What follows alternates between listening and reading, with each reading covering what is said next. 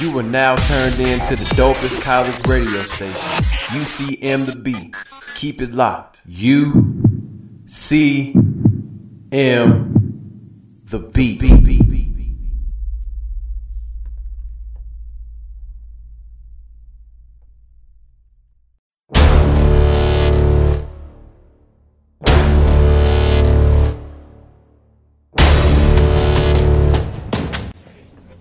You are listening to the Smoke Signals podcast on The Beat. Today we have Officer Prindle with the Warrensburg PD. How are you doing today? I'm awesome. How are you? I'm doing good. Now, we'll get straight into it and talk about how you, how you became a cop. Okay. Um, so I'm actually from New Jersey, not from Missouri. I moved out here to uh, meet up with somebody I was dating at the time and always wanted to be a police officer. I got my criminal justice degree from Seton Hall University. Um, came out here, found out you guys actually had a police academy, put myself through the academy, and Warrensburg actually hired me during the academy. And now, how is that process like? So, to get into the academy, it's a, an interview process. The director of the academy gives you like a packet, you fill it out, and then he sits down and interviews you. They only pick usually around 25 people per class. I know there's a part time class too, I think they take 15, but the whole getting in is a process. The actual academy is, I believe now it's 820 hours of courses, and you do PT, you learn pretty much the basics of everything you would need going in to become an officer and anything you need to take your certification exam.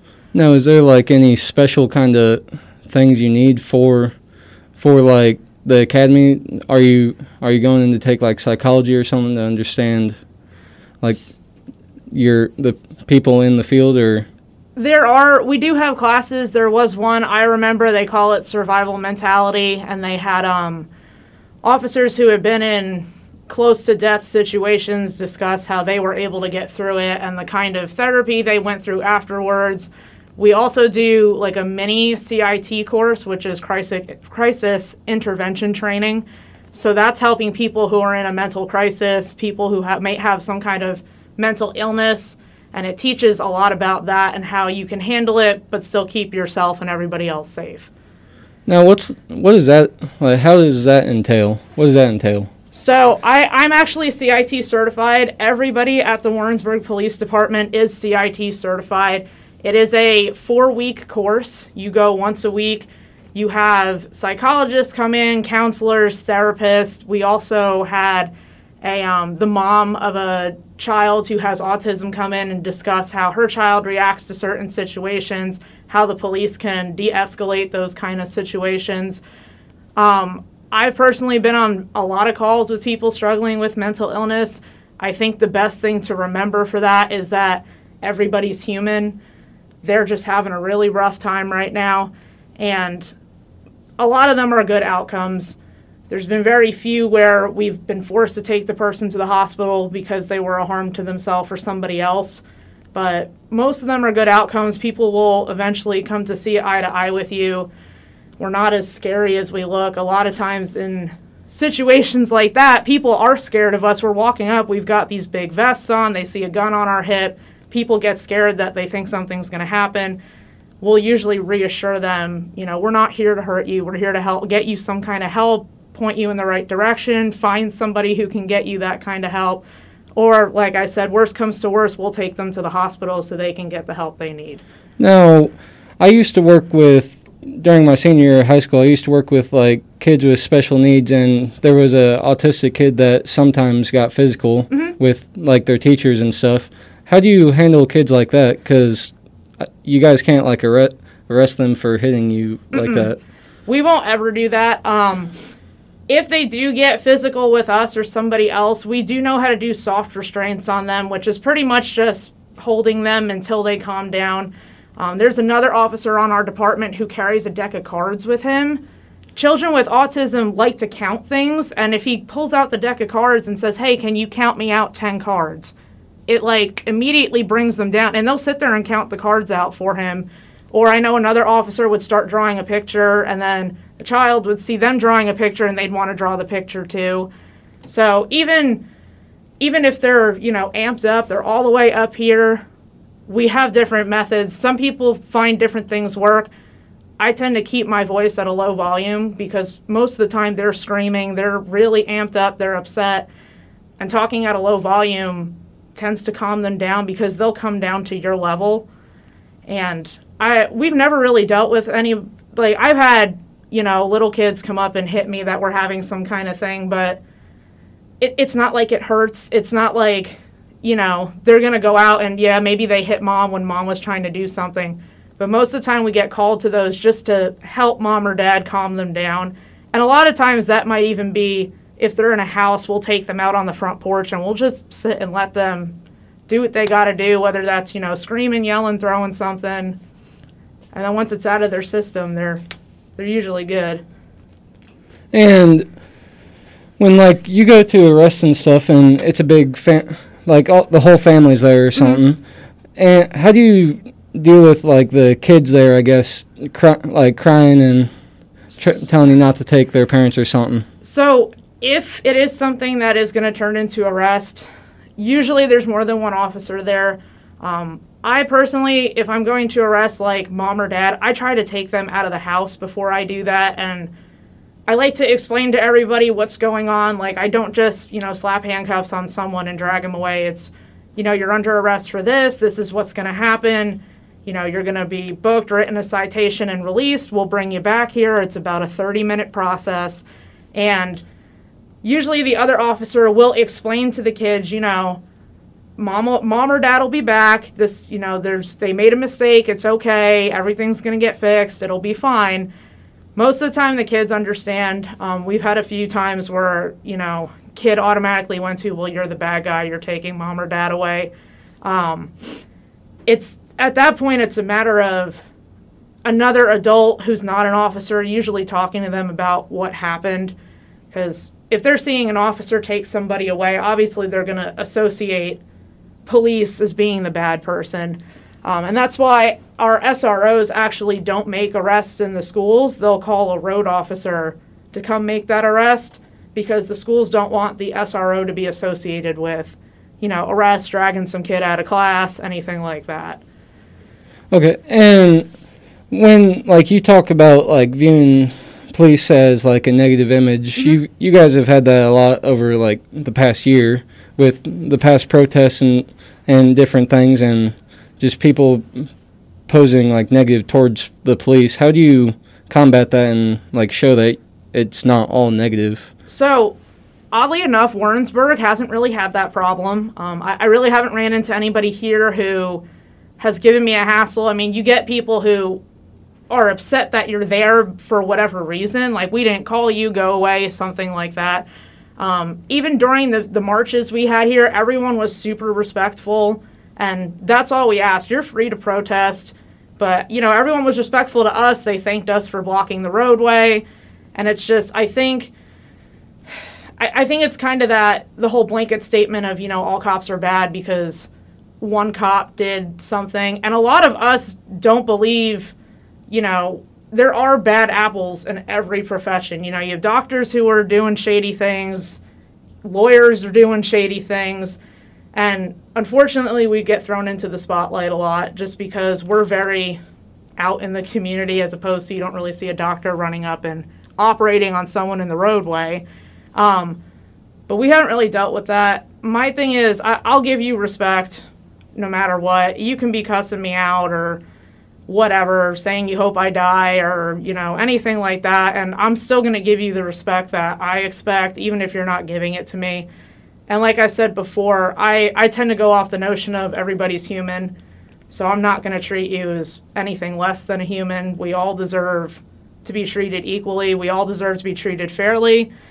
And that's how I tend to work out in the fields. I, like I said, personally, I, I've never had anybody you know, have an issue with me. I, I've had people have issues with another officer I've been with, or, you know, well, I got arrested by you guys one time by so and so, and he was a real jerk, or it's just you, kind of just have to keep doing your job. You have to do it to the best of your ability, and if if someone's going to be resistant to that, then that's their choice. I mean, I, I can do my best to try to change their decision just by being me as a person, but I think a lot of people forget that when we take off the uniform, we are still people, and you wouldn't even recognize most of us just walking down the street. Yeah.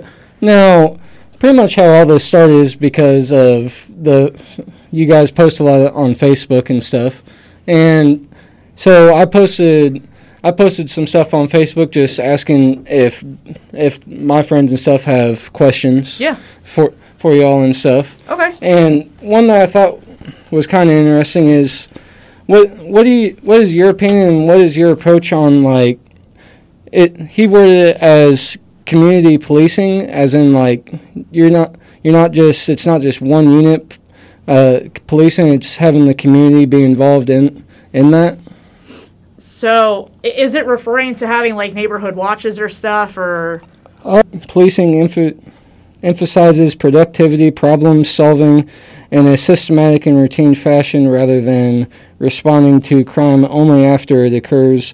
Community policing encourages agencies and productiv- productively developing solutions to immediately underlying, underlining conditions contributing with public safety problems. And pretty much what I what I read into it is like they're having it's kind of like the neighborhood watch, but instead of just the police are deciding when and what to do, it's the whole community is deciding what should be done.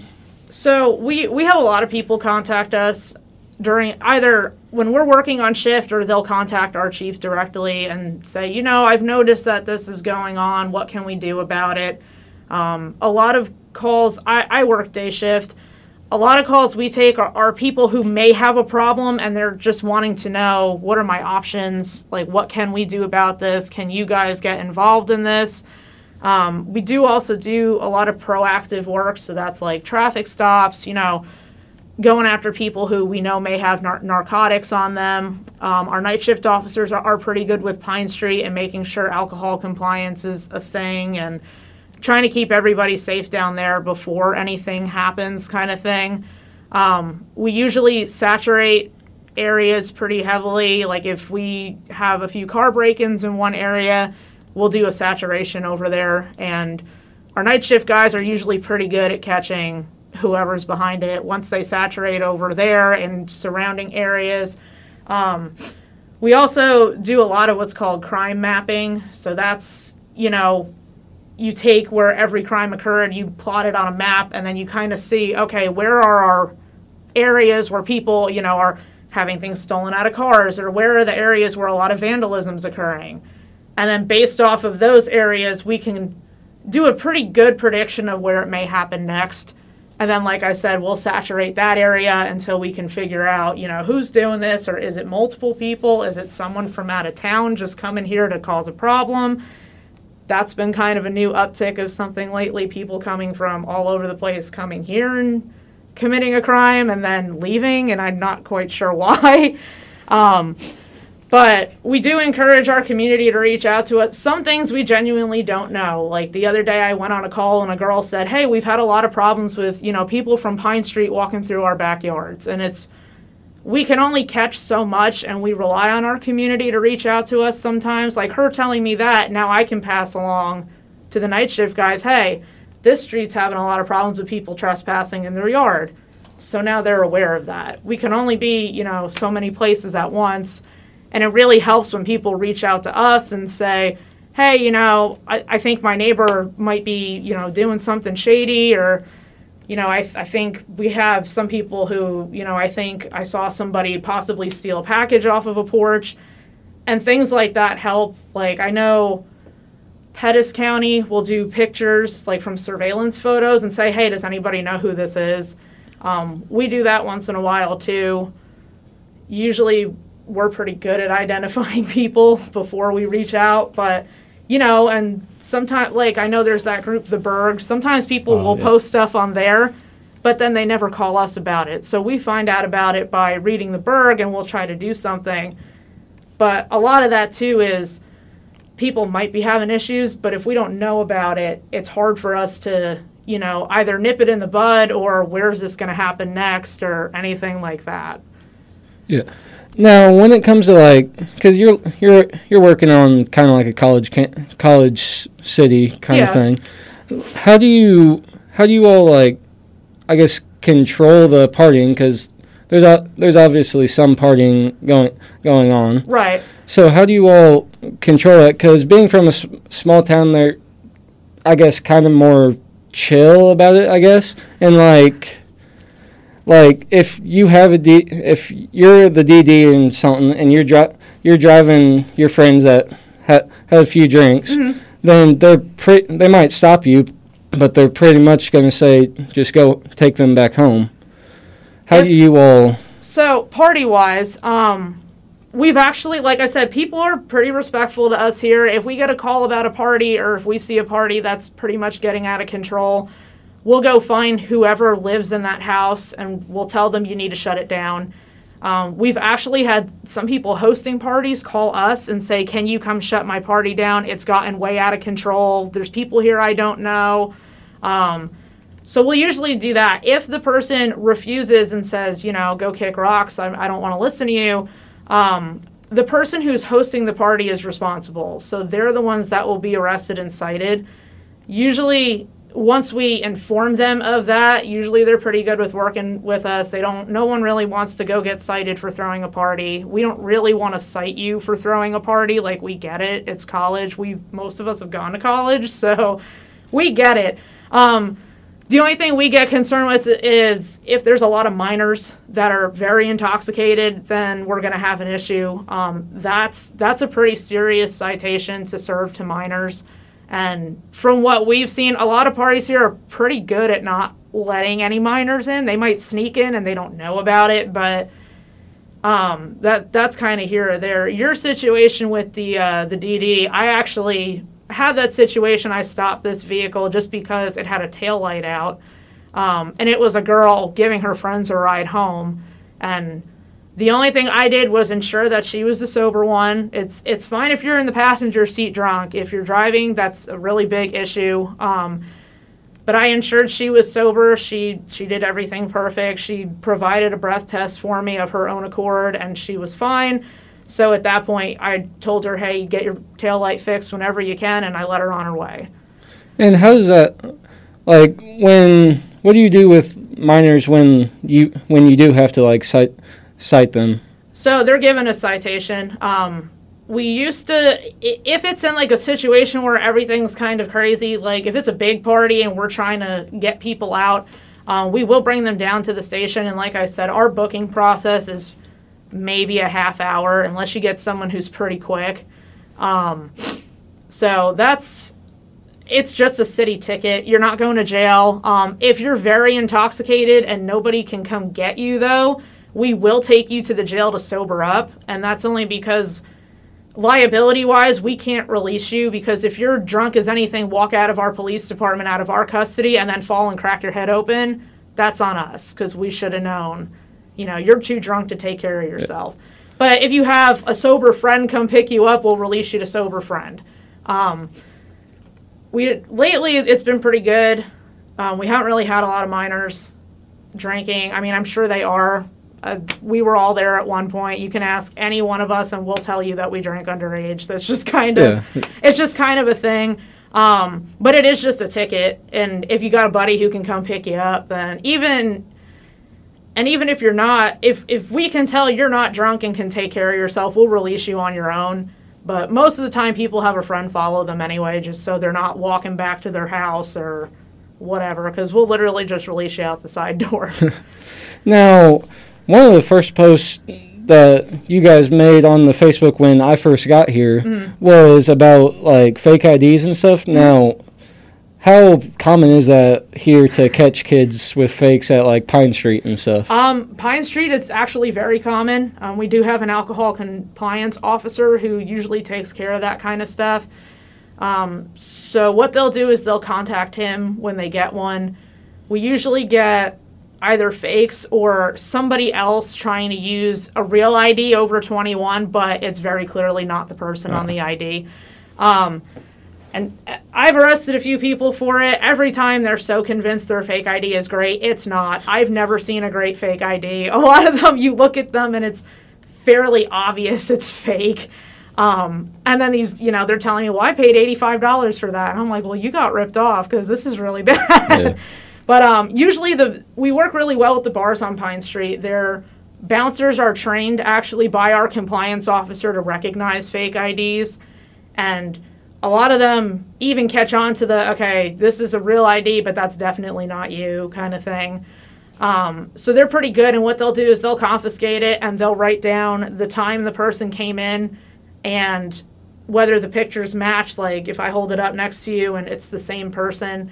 Um, so we'll go off of that. And at, at that point, since we didn't exactly witness it, the bouncers are the witnesses for that, and they're the ones that have identified and said, yeah, this is the person. Um, so like our alcohol compliance officer has an entire drawer at his desk filled with fake IDs. Like just and some of them are done and worked and they're just waiting to be destroyed. Some of them he's still working on them. Some of them it's, you know, we couldn't really ID the person, so it's still confiscated. Um, regardless, your ID is going to get confiscated. Yeah. So Now, do you like do you pursue those kids after like the bar gives you the ID? Or are you per, are you guys pursuing the kids, or are you just Yeah. taking away the ID? Um, we'll take the ID. If, like I said, if the bar or the bouncer can identify and say this was the person using this ID, it's the same person, um, we'll look into it.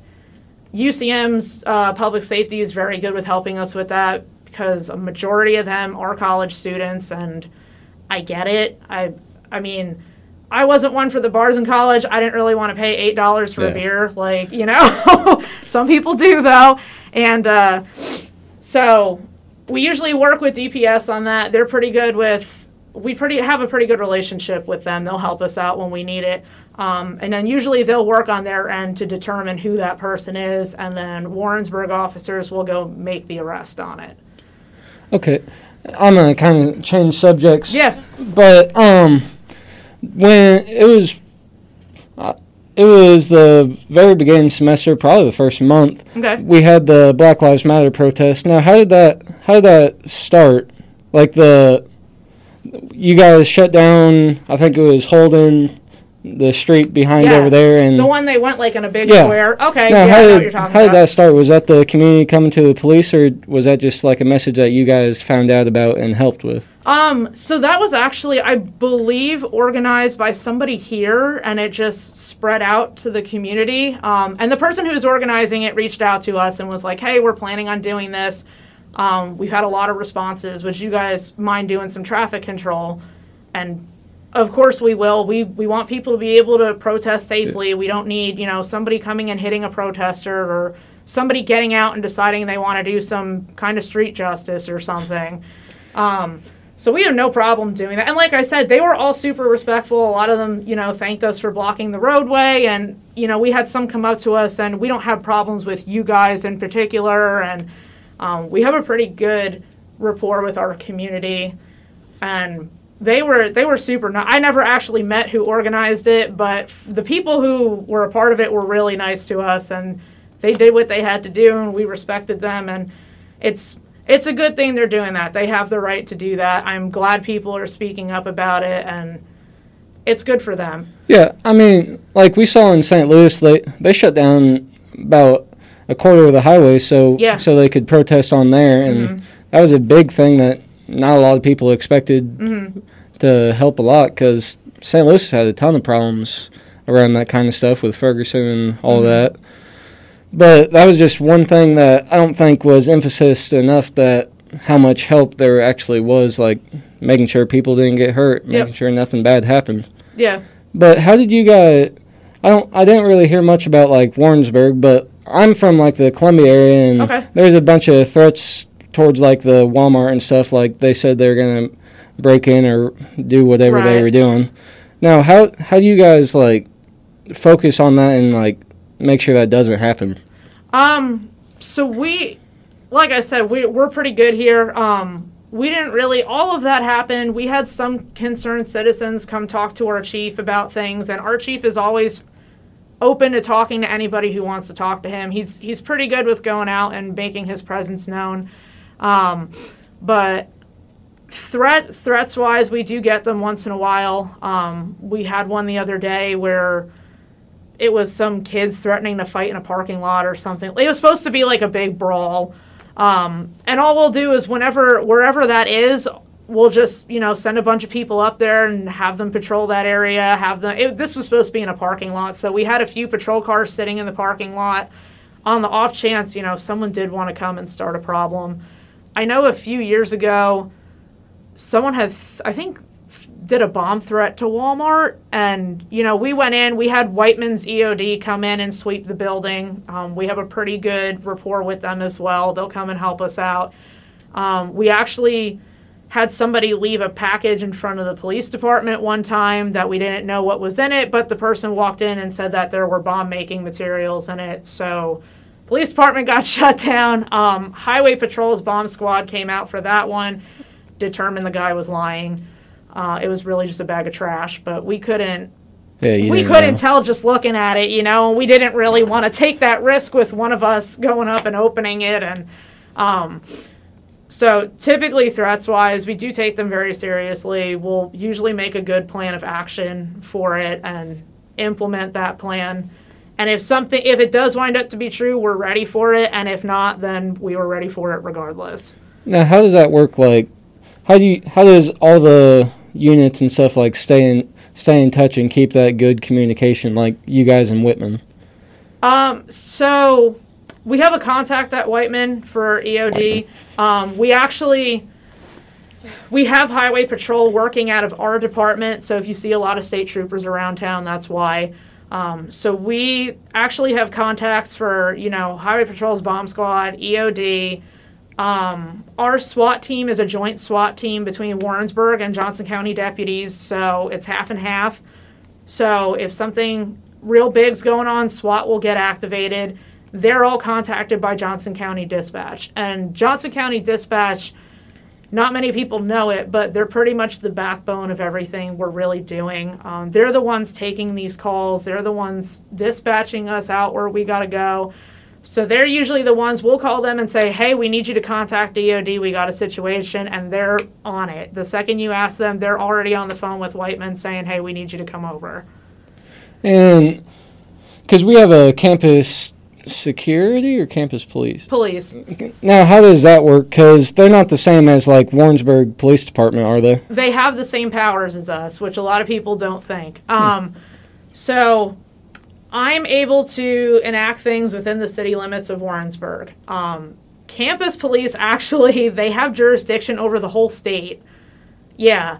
Um, so and a lot of people don't realize that because, like I said, some people are like, "Oh, well, they're just like mall cops; they can't really do anything." Um, they do have arrest powers. Uh, they can enforce any law in the state of Missouri, anywhere in the state of Missouri, if they really wanted to. Um, we work with them a lot. They lately, admittedly, um, we had a lot of retirements. A lot of people decided to move on and pursue something else. So we did have a lot of people leave our department, and UCM's police have been there behind us the whole step of the way. When there were times when we were in a bind and we really needed some other officers, they were there in a heartbeat. Um, so they they have the same powers as we do, just on a larger scale. Now, do how does that work when they arre- when they arrest someone? Do they take it to the Warrensburg station or do they take it to the campus? They'll take them back to their department if they make the arrest. Um, if it's something like I have a report and it's you know somebody living on campus or something, if they go make the arrest, then we'll connect and they'll bring them to our department so I can take care of the rest. Um, situations like on Pine Street, back in the day, Pine Street used to be really, really bad. There would be huge brawls and Oh. bar fights and all of that kind of stuff. And if you got arrested by UCM, they would take you back to their department. And a lot of people like didn't think UCM could arrest people. They're like, oh, they're just here to be here. So they're getting arrested by a UCM officer and they're not understanding why. Um, but they go back to their own department unless it's something they're helping us work on. And because I was raised with a with a bondsman from Columbia, and he Okay. he pretty much did the whole state. But like, does the transfer like because we focus kind of on transfers and like we're from Boone County, and sometimes Boone County went to like Kansas City or something. for that. Now, how does that work? Do they do they have like the same transfer kind of thing where where like they're getting you're the inmates from I guess inmates from Yeah. Warrensburg and the inmates from So we don't we don't hold people. Warrensburg Police does not. Uh, UCM does not. If we have somebody that has to go to jail, they go out to the Johnson County Jail. Um, Johnson. I used to work out there as a jailer, so. Um, Johnson County has what they call a transport van. So if we have people here who say have a warrant out of like Clay County, Yeah. we'll transfer them up to Clay County, and then Clay County does whatever they got to do once they get there. Um, so that's kind of how that works. We don't personally transfer people. Um, very rarely will Highway Patrol do it. They call it a trooper relay, which is like, and that's usually only for like a big deal. Like we have, it's like a homicide suspect that's wanted in like Lafayette County, and they caught them like down in Osceola or something. Troopers will do a relay to get them back up there, just so they're not sitting in a jail for forever in Osceola. Because typically things like that, you want them right away. So the troopers will meet up with each other on the county line and just transfer the person into another car and keep driving. Okay, and here the here this month we we've dealt with the like the shooting at, at the massage parlor and that that in Georgia and Yeah, that okay. um influenced the it was the um now I can't think of it this discrimination bill Where- Right. and how have you heard anything of how like that's supposed to be influenced and what's supposed to happen with that? I have not heard anything regarding that. Um, we haven't had any issues with that here. Like I said, we it's a pretty tight knit community in Warrensburg. Um, we haven't really had any problems regarding any of that. I'm not sure how that's going to go forward or how that would affect us.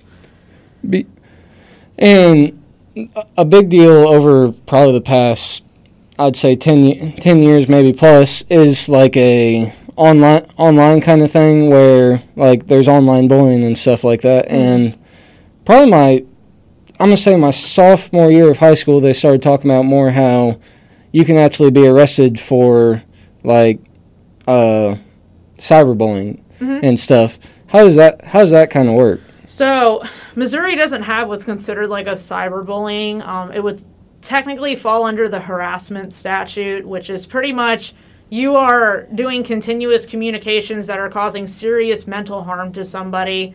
Um, so, that's most likely what that would fall under if that were to happen. I don't think we've had anybody that we've arrested for that, at least that we've been notified of. The SROs may have done something regarding some of that. Um, Missouri also, I believe, in 2018 enacted a revenge porn law, which was a big issue.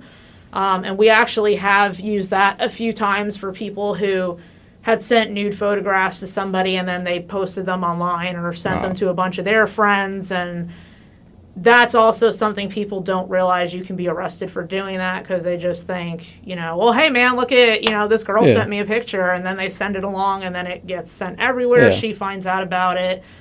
It's just, it's not a good day for that person. No, that, I mean that's just a shitty thing to do. yeah, it is.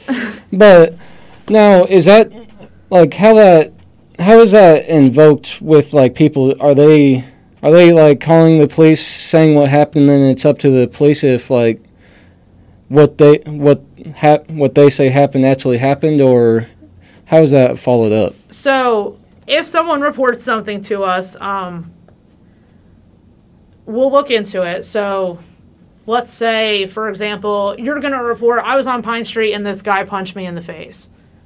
Okay. So, we'll go from there, which is fine because, you know, you come in, you got a black eye, bloody nose. Okay, you definitely got hit. Um, and you're saying, I want to press charges. Okay, cool. So what we'll do at that point is, were there any witnesses to this fight? And if so, if we can track them down, we'll talk to them. What did you guys see? Um, then, usually, if it's on Pine Street, there's cameras everywhere. So usually we'll look at cameras and okay, I know that guy. Um, we'll go talk to them and say, okay, well, what happened? And he's like, well, he was mouthing off to me, and I just punched him in the face. Okay, here's the deal, man. He's wanting to press charges against you, and then usually we'll go from there and we'll make the arrest. Um, I worked one recently. It was a hit and run accident that turned into a road rage incident. both parties said two totally con- totally different stories, but I had a witness who corroborated one of the stories and was like, "Nope, this is what really happened." Um, so the original person who had called in fabricated some of their story, and we're going to move forward appropriately with that part. But we do some investigations are a little more complicated, where you know thefts from vehicles. I have no idea who got into my car. You know, my gun was taken. I don't have a serial number on it. So stuff like that's a little more difficult for us to work, admittedly. Um, typically, those will come out like we'll arrest someone and then we'll be talking about something. And they'll say, "Oh yeah, I broke into some cars over here," and it's like, "Okay, cool. Well, now we figured it out. We still don't know where your stuff may be, but at least we figured out Yeah. who was doing." Um, and honestly, a lot of stuff winds up in like pawn shops or on Facebook Marketplace or stuff like that. And when those people find that stuff on like Facebook or something, can they come to you and say, "Hey, that Yep. they think that's mine," and then can you get it back? Or Yep. Um, we had a I had a gentleman one time I was working. He had a bunch of tools stolen, and he actually went into the pawn shop for something else and found one of his tools on the shelf and called us and said, "I know that's my tool." Um, our pawn shop here in town is fantastic. If we walk in and say, "I'm doing an investigation," that's what I'm looking for. They'll pull it off the shelf.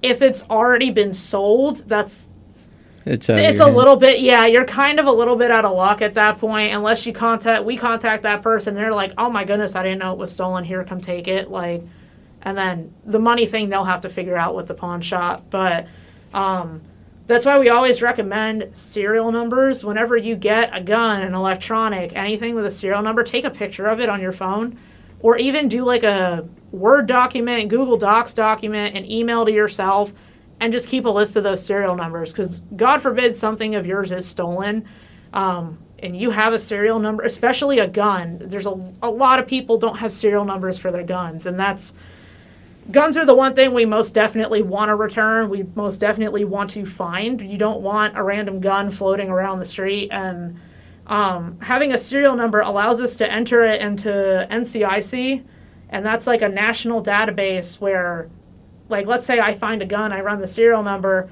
it'll flag as stolen, which means that I can take that gun. If it's on a person, I'm taking the gun, I'm arresting the person.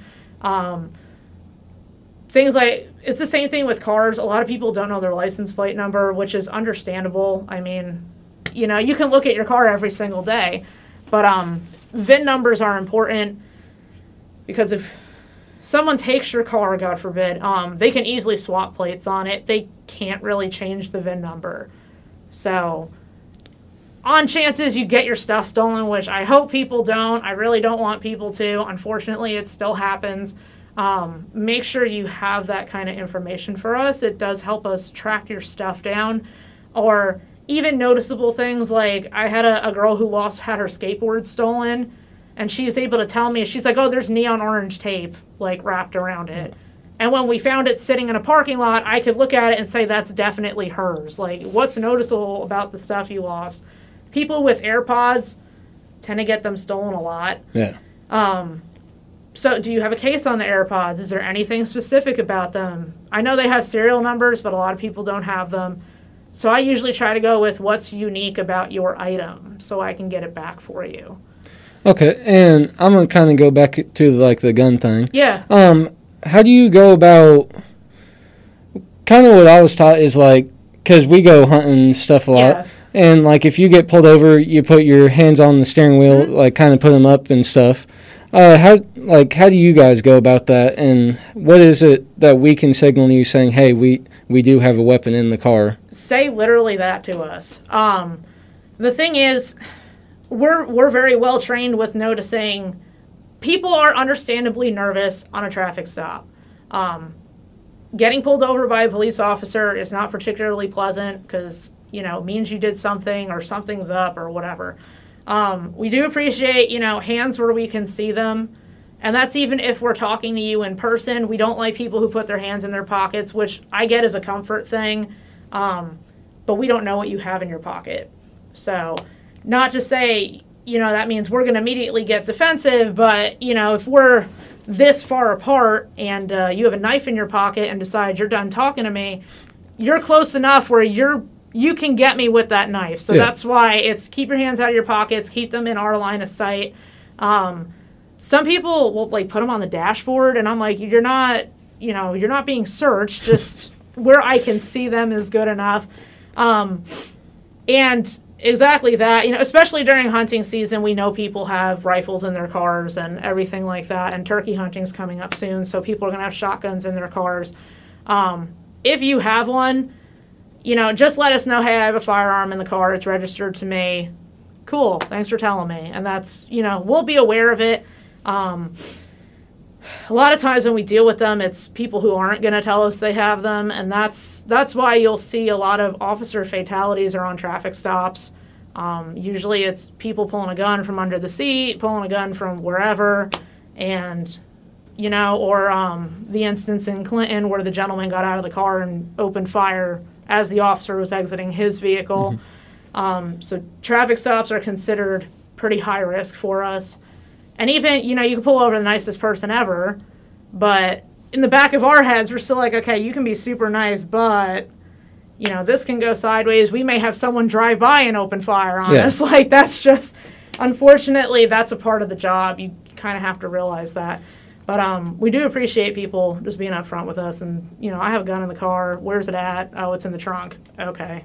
Now, what kind of training do you all have to, like, maybe let's say you, like you see a gun, but like they're not just out front telling you, "Hey, I have a gun." What's that kind of training like to like handle that kind of person that's kind of trying to hide it? So, if they're trying to hide it from us, um, typically what we can do is if we suspect somebody has a weapon on them, we can do what's called a Terry frisk. Um, and that's pretty much we just pat you down for weapons, nothing else, just weapons. Um, if we locate one at that time, we'll usually take possession of it and say, hey, when we're done talking, I'll give it back to you. But for now, just so both of us are safe, I'm going to hold on to this. We'll usually like put it in our car so it's totally out of play. Yeah. Um, Missouri is an open carry state. You can also conceal carry without a permit. So we also understand that. I've talked to people before with a gun on their hip.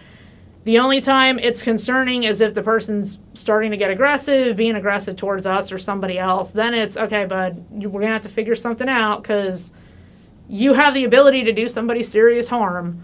So let's, you know, um, but we can't just like walk up to you and take your gun. A lot Yeah. of people think that, um, or they'll, you know, you can walk down the street with a gun on your hip. We have people call in on people like that. There's a guy walking down the street with a gun, and you know, you hear that, and your first thing is, okay, well, is he waving it around? Is he pointing it? Is he? And then you get out there, and the guy's just, you know, minding his business, walking down the street with a gun on his hip.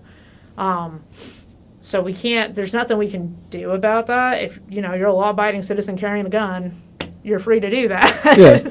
Now, how do you? Because I'm gonna say it was two or three months ago. I'm not. I don't remember too much. yeah. But it, I think it was on Holden, almost uh, Pine Street. There was like a shooting between two different individuals. How do you guys deal with that? Because you guys weren't on right on scene, like when the shots went off. Correct.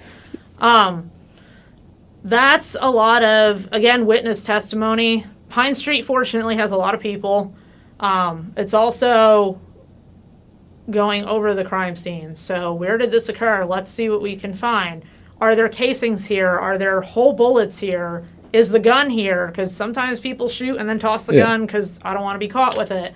Um, you, there's a lot of a lot of things we can look at on a crime scene that can give us an idea of what occurred and you know people saying well i heard the gunshots at this time and well i saw them at this time and it's a lot of compiling evidence at that point if it's something that occurred we weren't there to see it you know the people involved are nowhere to be found um, it's at that point it's really up to us to examine the evidence we do have and do what we think is best Now, oh, I forgot it for a minute. well, now I'm gonna have to stop this. Now, what is going back to some of the questions I got Yeah. through like Facebook? I got asked, what is like one of the toughest decisions you've had to make like in the field? Um, it's it's always for the right reason, but a really tough decision to make is when we have to remove a child from a house. Um, we have the ability to do that if the house is considered unsafe in some way or if the child's not being taken care of. I've only had to do it a handful of times. Um, it, it stinks every time because the kids don't really 100% understand why they're being taken away from mom and dad. Um, and sometimes mom and dad aren't really happy that their kid's being taken. Um, that's usually a hard decision to make because DFS's goal is to, you know, keep families together. But when it comes to a point when it just really is not working out, or, you know, they're in an obviously dangerous situation, like they're in a drug house or something, then it's it's really you have to get that kid out of there, and it's it's heartbreaking because, you know, parents sometimes really do their best to try to take care of their kid and they just don't have the means to do that and then we get involved um, alternatively when we're taking a child due to abuse then it's usually better off for the child and it's just heartbreaking for the child who this is all they've known they don't really understand you know why are, why am i being taken away or anything like that and it, it's hard to explain to a child you know well, you know, being hit like that isn't isn't what should be happening here because they just don't they don't know. That's all they've ever known. Yeah, that's how they grew up. Yeah.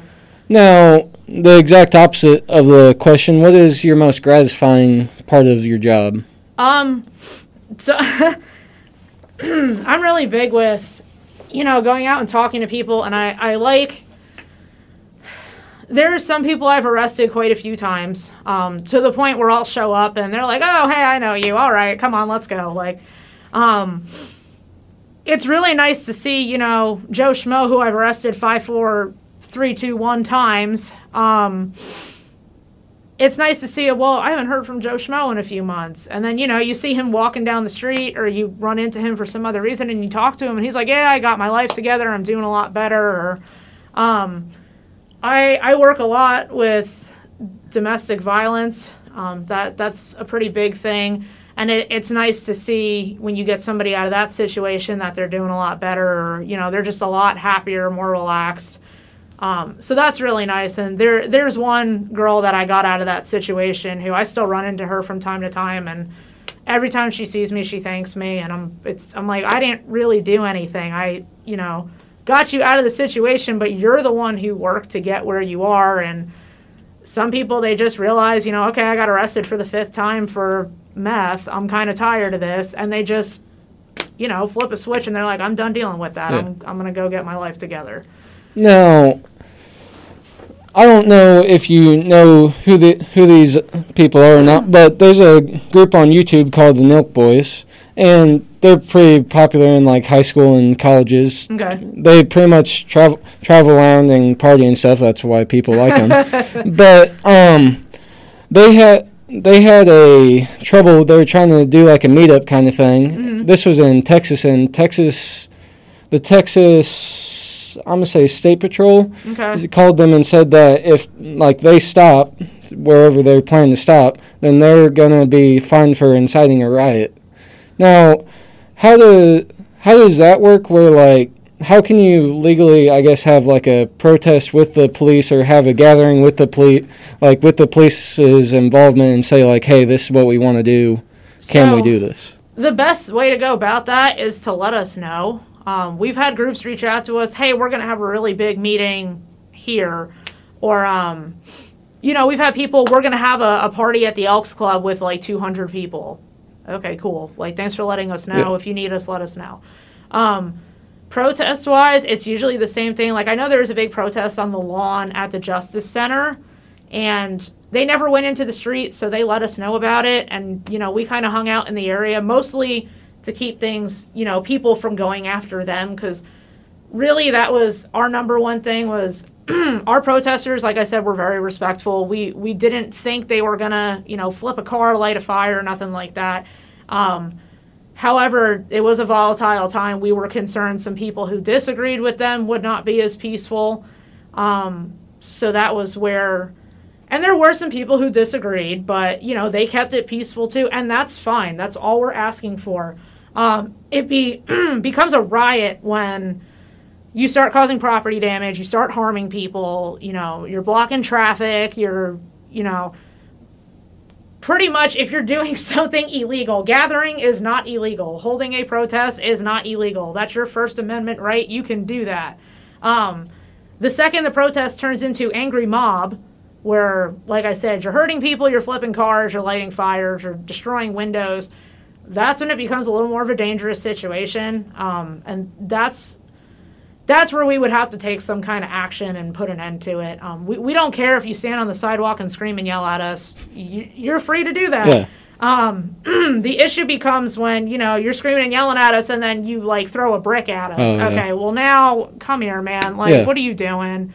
Um, and we understood a lot of people were angry with us and police as a as a whole because of what was going on. Um, and I mean, I, I've had my fair share of you know people cuss me out, and you know you're you're just a cop or a lot of really vulgar things that you know, and especially because I'm a woman, usually they like to attack that part too, as opposed to my male counterparts who they kind they'll cuss at them, but you know they'll throw the I'm not going to listen to you because you're a woman or things like that. Um, but it, it really doesn't become what's considered like a riot unless you know someone says, "All right, let's go break those windows Oh, and yeah. smash the cars up, and you know we're going to steal a police car and joyride through this." Then it's that's a different situation. Yeah. Now, like with the stuff that happened in the pa- past year, was that was that kind of leaving you guys a little more cautious? Because even in like my my town, which there wasn't really anything going Right. on, we had like almost any any kind of police stop, any, any kind of traffic stop, we had two officers like per car. Yep. Is that like is that kind of a thing be- that evolved from this, or Um, so like I was explaining before, traffic stops are pretty high risk. Um, best case scenario, you have two officers on them. Because like I said, one will approach the driver and the other one's ready. So if driver decides to open fire, this officer over here is ready. Yeah. Um, what's considered like a dangerous call, like um, domestic incidents that are physical, assaults, um, you know, the big brawls on Pine Street. You don't ever want to, if you're outnumbered, you don't ever want to run into that by yourself. That's just really stupid on anybody's part. Like, that's like, you know, a random citizen sees this big brawl happening and they're going to go run in and break it up. Like, no, that's, it's not going to end Yeah. well.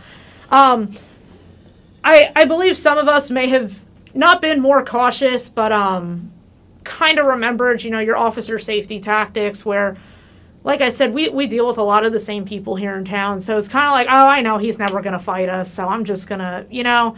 Um, so it's not that, you know, people are suddenly paranoid. It's more that a lot of us were reminded of, okay, I, you know, I've been getting a little lax. I really should, you know, keep my head on a swivel. I need to stand a certain way. You know, I need to tell people to back up if they're in my space. And people get offended by that. Um, there are people who are like close talkers. They like to get up in your face, and we'll ask them to back up, and they get really offended. They're like, "Well, well, why? Why do I need to?" And it, it's nothing against you, man. It's just I need to be ready on the off chance somebody here wants to do something. And if you're right here, I don't. I don't have that readiness. yeah. Yeah.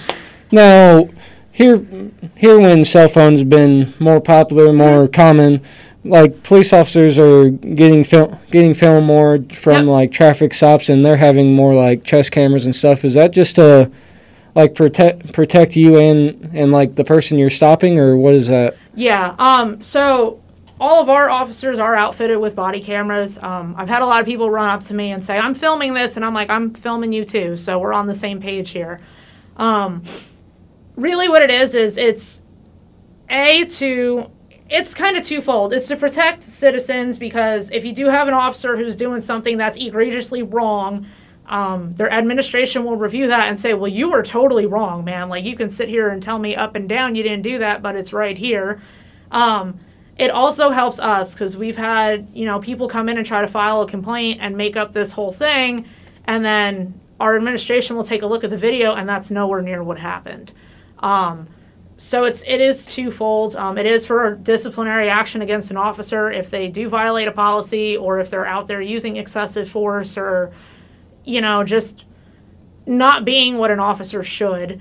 Um, and then it is good for us because, like I said, um, it if someone comes in and files that complaint, like if I, you know, deal with somebody and they come in and they're like, well, she beat the hell out of me when she was arresting me, and then they look at the camera and that's not at all what happened, then at least administration's able to turn around and say, you know what, that's not what happened. We're we can't move forward with anything. Yeah. Now I don't remember what what I was listening to this from, but I think this was in L.A. Um, a guy was like in a traffic light next to a cop, and I don't remember what the situation was, but the cop pretty much explained that like with like all the all these protests and stuff Mhm. that they were kind of being a little more lenient on like how I guess how many people they're stopping and like what they're stopping people for and stuff. Is that like a true thing that was actually happening or Not that I know of. Um, traffic stops are very much up to your discretion. Um, some officers will stop every single car for, you know, expired tags on it. Some like to run radar and they'll stop every single person speeding. Um, it, it's really up to, to their discretion. I don't think anyone particularly stopped doing them or were kind of getting more picky about what they were doing. There was for a while we were under COVID protocol, so we we weren't allowed to make traffic stops as per policy unless it was a very dangerous situation like somebody running a red light or driving recklessly um, or drunk driving that was Yeah. considered dangerous. But um I at least I didn't. I don't know if other officers have. I didn't really see any difference outside of that time period where we weren't allowed to make stops. Um, I didn't really see any, any difference, at least in our department, of you know what kind of stops we were making or anything like that. No. How did that how did that go down with them telling you like you guys just need to need to make less stops Um, and how did that like what was the reaction with other officers? The uh, the policy was that well, when COVID was really really bad here, um, and people were pretty much under lockdown, we were effectively what we call grounded, which means we weren't really out making traffic stops, we weren't really out interacting with people at all. Um, if a call could be taken over the phone, we would do that. Um, people were really confused because accidents, if it wasn't like major damage or the car wasn't blocking the roadway, we would take it by phone. And a lot of people were really confused about that because they people don't know what we're looking for when an accident happens. So Yeah. I'm asking them questions, and they're like, "I don't, I don't really understand what you mean." And um, and our front office was closed, so people couldn't just walk in, and um, it was frustrating. A lot of a lot of our officers are. We want to be out there, and we, you know, want to be keeping people safe and doing what we can to lower crime, and you know.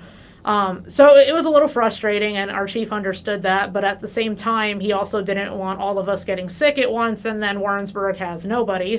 So it made sense in the scheme of things, and it didn't last that long. I think it lasted maybe a month or two, and then it got lifted. But um, it really was to kind of keep us away from possibly getting infected, and we did have protocols in place if we responded somewhere with someone who was COVID positive. Um, which pretty much in a nutshell required us donning a full hazmat suit. Oh. But yeah, it was it was not a fun time.